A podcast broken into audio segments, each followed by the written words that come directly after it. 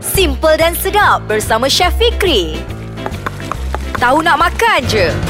Assalamualaikum warahmatullahi wabarakatuh. Saya Chef Fikri Aznan dalam segmen Tahu Nak Makan Je. Ah ha, bagi pendengar yang dah biasa mendengarkan saya berceloteh mengenai resipi-resipi yang sebelum ni yang menarik-menarik dan bagi yang baru mendengar, kita ada resipi yang paling menarik iaitu lontong dan juga kuah lodeh.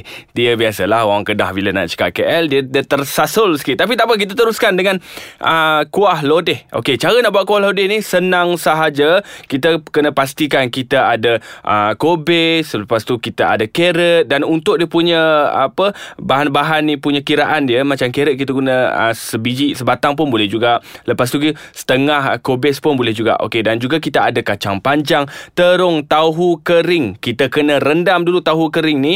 Lepas tu tempe. Untuk orang Jawa kat luar sana kalau tak ada tempe ni memang tak sedap lah kalau dia. Dan kita kena ada tempe. Tempe ni potong dulu goreng ataupun nak goreng dulu potong pun boleh juga mana-mana. Tapi selalunya kalau orang buat kita akan potong dulu dan lepas tu kita akan goreng. Dan kita ada tauhu potong dan juga goreng. Untuk tauhu ni saya nak kongsi sikit dia punya tips ya kalau kita nak goreng tauhu nak bagi dia rasa apa kat luar tu rangup kat dalam dia lembut lagi sampai ke petang kita kena masa kita nak goreng tu aa, minyak tu kita letakkan garam sedikit. Lepas tu bila kita dah goreng sebab kita tak mau bagi melekat nah Lepas tu kita angkat tauhu tu bila dah dia punya warna dia keperangan, kita rendam dalam air sejuk. Ha, lepas tu toskan. Ha, yang ini confirm sampai ke petang dia akan lembut. Dia tak keras. Lepas tu kita ada cili merah untuk dihiris. Dan juga kita ada dua serai. Kita ketuk.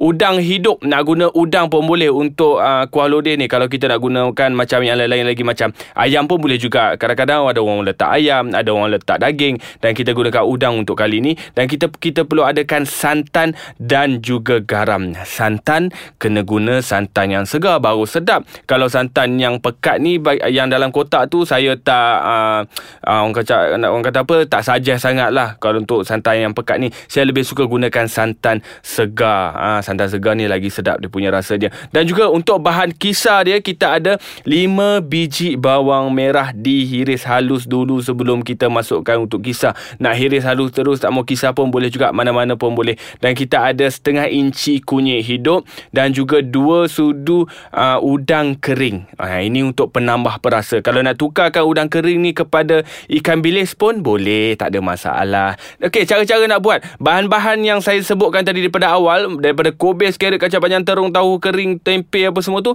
Yang ini kita uh, berasingan dia punya bahan-bahan dia. Macam kobes kita hiris uh, besar-besar sikit. Lepas tu untuk carrot pun nak memanjang pun boleh. Nak buat dadu pun boleh. Dan untuk kacang panjang. Daripada kacang panjang ni kita pendekkan kacang ni. Ah dan juga untuk tahu kering ni bila kita dah rendam apa semua kita biarkan dulu kita buat dulu bahan kisar dia okey bahan kisar ni kisar bawang merah kunyit hidup dan juga udang kering bila dah kisar apa semua kita tumis dia ada dua cara sebenarnya kalau kita nak buat masakan kita ni yang berkuah sama ada kita tumis dulu ataupun kita terus gunakan teknik merebus teknik merebus ni kita masukkan air kita masukkan bahan kisar dalam tu dan kita terus renehkan dia. Ha itu tak kisahlah mana-mana pun boleh. Nak tumis dulu pun boleh kalau tak nak minyak kita terus rebuskan dia. Okey bila dah masukkan uh, bahan-bahan kisar kat dalam tu lepas tu masukkan santan. Santan bila kita masukkan kita kena perlahankan api. Bila perlahankan api ni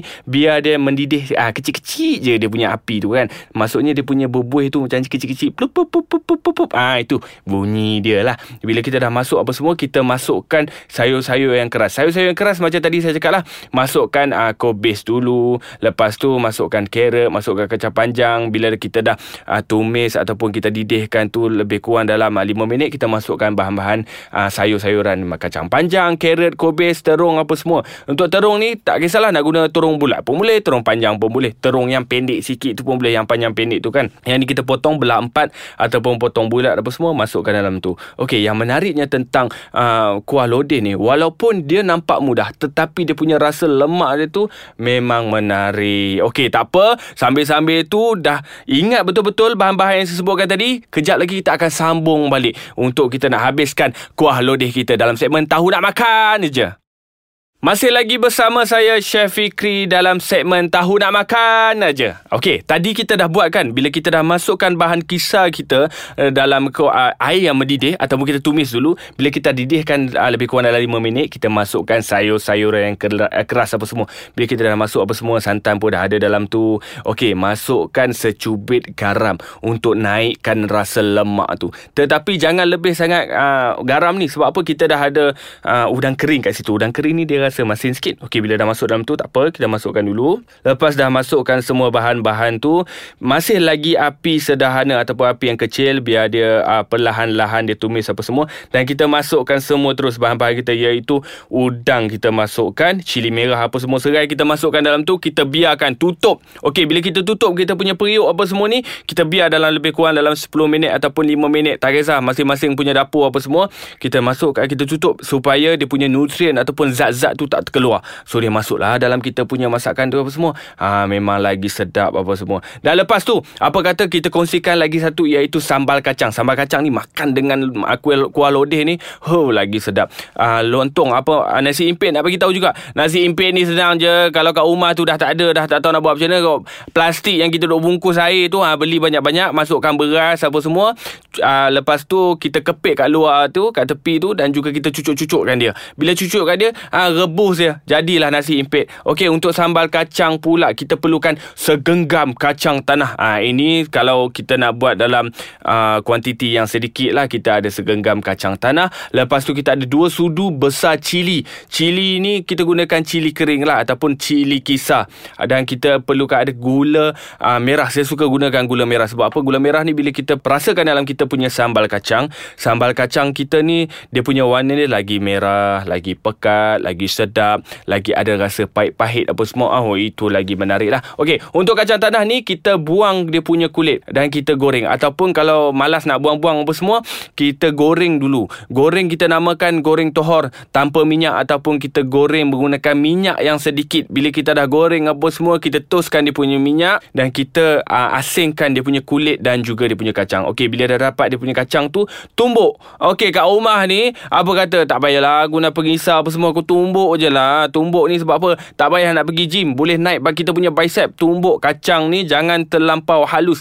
Kita buat sedang-sedang halus. Maksudnya dia ada kasar sikit, dia ada halus sikit. Bila dah tumbuk-tumbuk-tumbuk macam ni, kita panaskan minyak dan kita kena tumis cili kering. Cili kering yang telah dikisar ni kita tumis sehingga pecah minyak apa semua. Tetapi kalau uh, jangan pedas sangat. Kalau kita pedas tu maksudnya kalau dalam 20 tangkai, 30 tangkai itu pedas. Kita kurangkan dalam 10 tangkai macam tu. Kita tumis betul-betul bagi apa pecah minyak dan lepas tu kita masukkan gula. Masukkan gula dulu. Bila masukkan gula dulu, kita gaul lagi kacau kacau kacau kacau. Kalau rasa kita punya ni terlampau pekat, terlampau uh, orang cakap apa nak nak nampak macam hangit sangat, kita letakkan sedikit air. Bila letakkan sedikit air apa semua, barulah kita masukkan kacang tumbuk. Bila masuk kacang tumbuk ni, kita kacau je kacau kacau kacau kacau biar dia masak, biar dia gaul dengan sebati dan juga kita masukkan garam ini untuk sambal kacang. Oh memang sedap bila kita dah masukkan garam apa semua.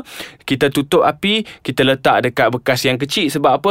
Ni kita nak tengok pula ni kuah lodeh kita. Tadi saya dah cakap kan kita dah tengah rebus ni sebenarnya. Okey, lepas tu kita buka dia punya tudung penutup amboi bau dia. Kena try lah dekat rumah ni sebab apa kuah lodeh ni nampak macam susah tetapi senang sahaja cara nak buat. Bahan-bahan dia tak kisah. Nak tambah lagi pun boleh nak bubuh zucchini ke nak buh apa-apa terung timun ke apa pun boleh. Tapi kalau yang macam ni kita letakkan yang biasa-biasa saja orang buat apa semua. Okey bila dah macam tu kita tutup api. Bila dah tutup api ha, sedialah untuk dihidang dengan nasi impit. Nasi impit ni potong kecil-kecil belah empat apa semua ataupun tengoklah uh, saiz nasi impit korang macam mana. Kalau jenis besar potonglah enam. Kalau jenis kecil potonglah empat lepas tu hidanglah bersama dengan kuah lodeh. Buatlah telur rebus sikit dan juga tempe goreng dan dan kita letakkan kita punya sambal kacang. Itulah kita punya resipi untuk hari ini iaitu lontong dan juga kuah lodeh bersama dengan sambal kacang. Dan apa kata,